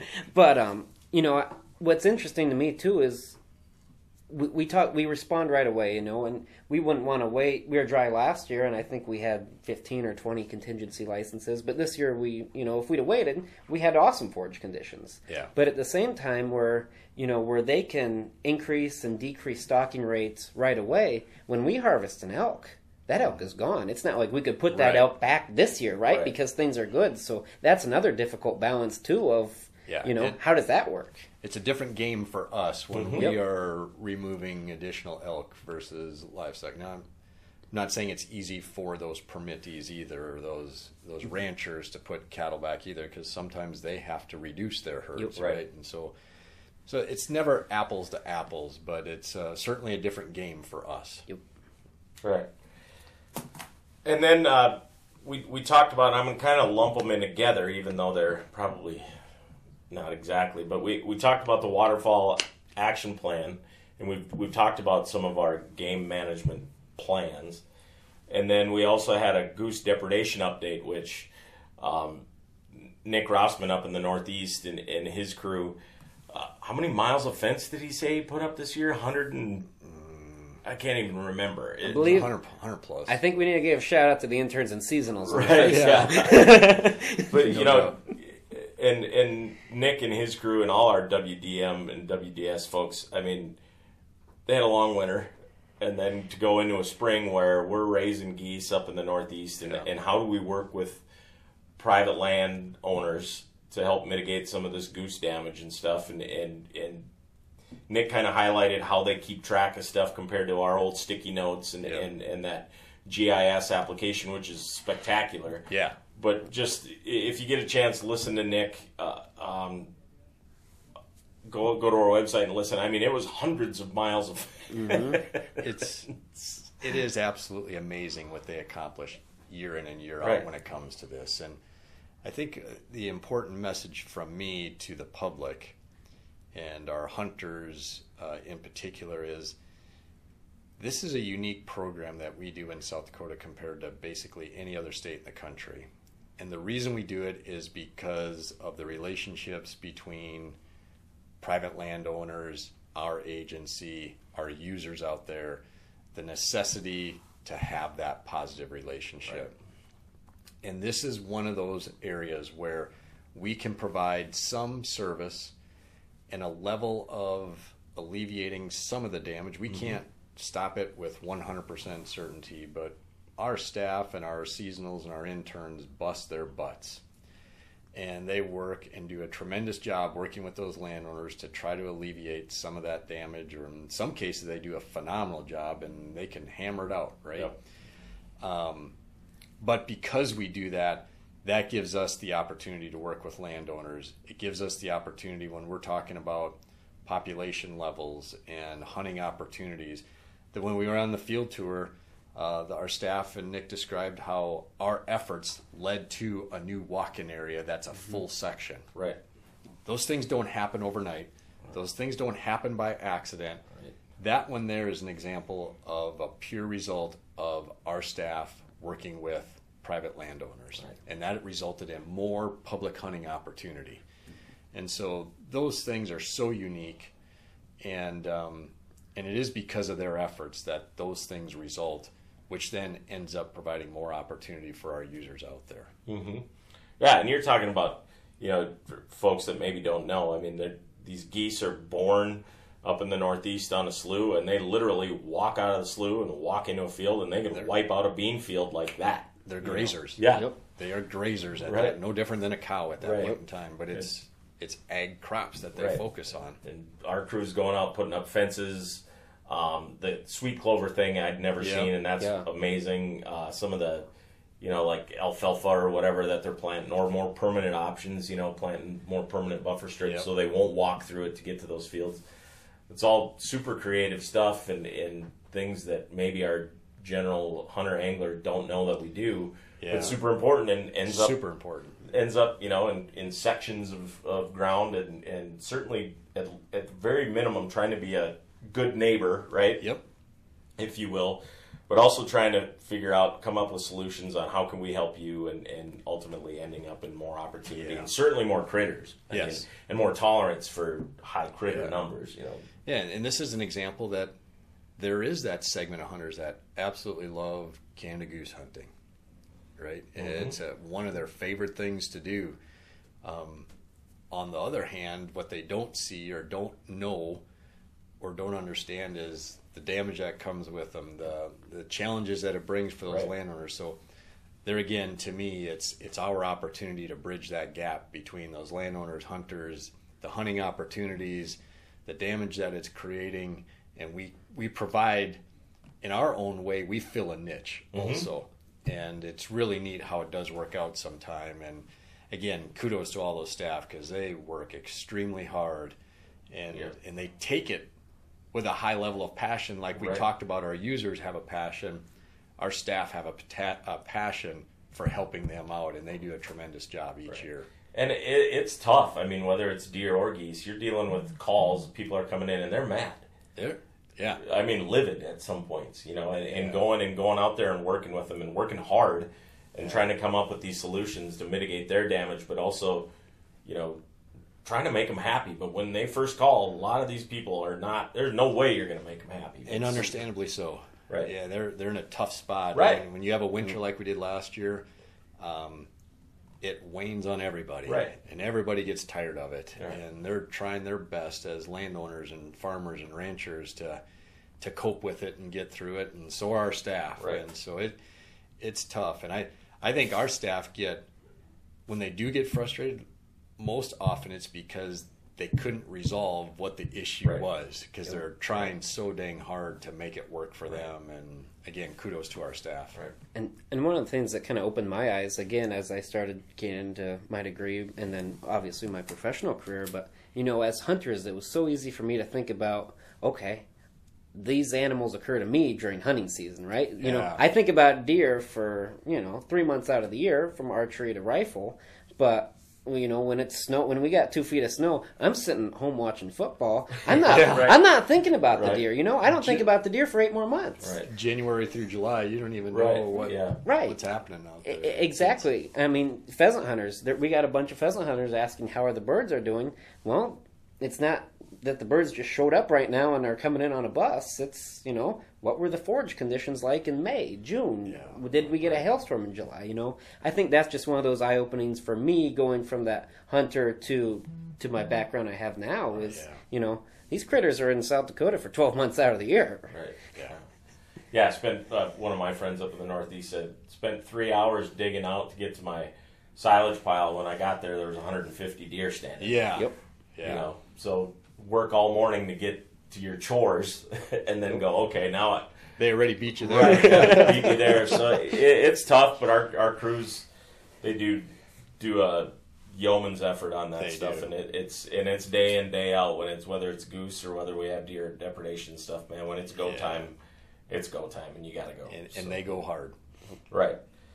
Um, just kind of wrapping it up, Tommy. We're in the middle of, or beginning anyway, that deer management plan process to talk about that and the steps. I mean, we talked Yeah. about the mountain lion one and a little bit about the waterfowl. Yeah, we've, we've started that process. We've put a stakeholder group again together on that. They've met once already. They'll be meeting again. We're doing some survey work and just looking at updating approaches for deer management. Um, the biggest conversation will come down to deer drawing structure again. Right. There's going to be a lot of conversation about that. There's already several ideas that have been thrown out there. Um, again, for us as an agency, one of our primary priorities is provide as many opportunities, get as many people out in the outdoors recreating. And that's always the conversation when it comes to deer license. We have more deer hunters than we have available licenses. And so, are there ways, are there means that we can get more individual hunters out there hunting? And so, that conversation been started. A lot of great ideas were shared by the stakeholder group members already in our conversation. So, we'll continue to build on that. Um, yeah, that'll be interesting. I think I think that's those numbers. You know, we talk about R three a lot, but those deer hunters, those passionate folks, they're up. They're out there. I mean, Oh, yeah. I, I mean, I mean, how many individual hunters applied for the first draw this year? Oh, I'd have to go back and look at the numbers, but you know we'll have upwards of 60,000, That's- I was- 70,000 yes, I was gonna say. applications that'll come in, and we don't have anywhere. And again, there's a lot of deer licenses, but there's only so many buck licenses. Right. Right. And in the reality, guys, that's what it comes down to. right. Yep. People want their opportunity. for the most part, people want their opportunity to go harvest a buck. And when you start thinking about 60, 70,000 applications and you might have 30, 35,000 license, whatever the number is of buck licenses, there's people that are not going to get one Right. Yep. right? And so that's the conversation piece. And um, we continue to see the high demand for deer hunting. We've seen changes in flows from maybe the seasons that are more sought after. I mean, for the longest time, East River deer season was the number one deer season for applications. That's now switched. It's West River deer. Now maybe that alludes to a little bit of the mule deer hunting and and the different landscape stuff, but we still have a ton of people in eastern South Dakota that's the only place they hunt. That's the only place they want a deer hunt. Yep.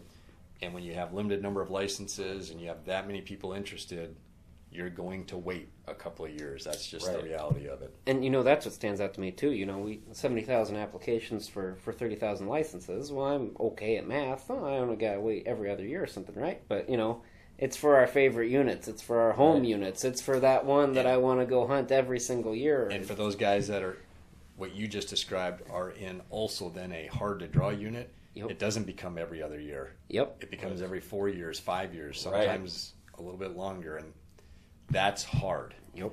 And so to find ways that you can accommodate those folks and accommodate the other individuals, and we have deer hunters that only want one deer license. We have deer license, or excuse me, deer hunters that want four or five licenses. I mean, so there, and everything in between. And so to find that balance is never easy. Um, but we're trying to maximize those opportunities and get as many people involved as we can. You want to talk about making sausage? Oh man, literally, right? yeah, it's you know, and there's always then the conversation when it comes to deer hunting about the firearms hunters and the archery hunters, and there's been a lot of conversation over the last two years about that. The reality is of it, and I try to articulate is, folks quit talking about them because they're all deer hunters. right. And when we look at the true statistics, there's only about 4,000 individuals that the only deer license that they apply for is archery. an archery license. So when you think about the other 60 some thousand, 70,000, it's a mixture of what they're putting in for. Right. So the end of the day, we're talking about deer hunters. Right. We're not talking about the rifle hunters. We're not talking about the archery hunters. Right. We're not talking about the muzzleloader hunters. They are deer hunters. And so how does that all work that we can provide the most opportunities but have the most people involved at the same time? Right. Cool. Well, what did we miss, boss? No, nothing. I, I, it was a great meeting. It was a busy meeting. Um, for a commission meeting, there was some heated conversations, uh, and again, nothing unexpected, right? right. Uh, the, the topics that generate a lot of input and conversations certainly held their weight again, and, mm-hmm. they, and they, did. And those conti- those conversations will continue over the next year. We look forward to that. Um, none of them are going to be easy, but they will be high quality, good conversations, and I'm confident we'll come up with end results that will fit the majority of people. Right. And we're hopeful that people will remain engaged. We ask people to get engaged and look forward to their comments and input, and we'll do the best to work with them and work with our commission, and ultimately the commission will make some good decisions that we can all move forward with and and enjoy yeah. our hunting, fishing, and everything else that we do in South Dakota. Right on. Yeah. Well, I was gonna say that's what stands out to me too. Is you know we've talked about we talk about these hard conversations. The work lies ahead, but ultimately, like you said, that's to make the best possible decision. And I think that process, this was probably one of the best meetings to showcase that process yeah. playing out on a on a wide variety of ways. And no matter what conversation comes up, no matter what topic we end up talking about, to me, the one word that always comes up is opportunity. Oh. Whether it's hunting, fishing, camping, doing whatever recreational thing you want to do, it's about opportunity. And from the Division of Wildlife standpoint, again, I would like to emphasize our priority is habitat and access because ultimately those provide the foundations for opportunity. Right. And that is our focal point. So whether we're talking about what the season looks like, what are the primary programs and projects we're talking about, whether we're talking about licenses and license sales and the revenue that comes in, all those things funnel together in the blender, as you said, mm-hmm. making sausage ultimately comes together to provide the opportunities that exist out right. there, and that's that's our objectives. Cool, absolutely, awesome. Well, thanks for your time. Yeah, uh, thank you. Appreciate it. I think we might have set a record. I think we did too. I think we did, and. Uh, I'm Great. Sure now they're going to continue to you continue got, to nag on me right. that I talk too much, right? You probably got eight thousand emails in the time that was. I, I would call it, a plethora of information. Yes, would be the way to do that. Like See, there you I go. Like it. the pride of Eureka, South Dakota. Tommy Kirschenmann, thanks for being here, boss. We appreciate the heck out of it. Yeah, thanks for all you guys do as well.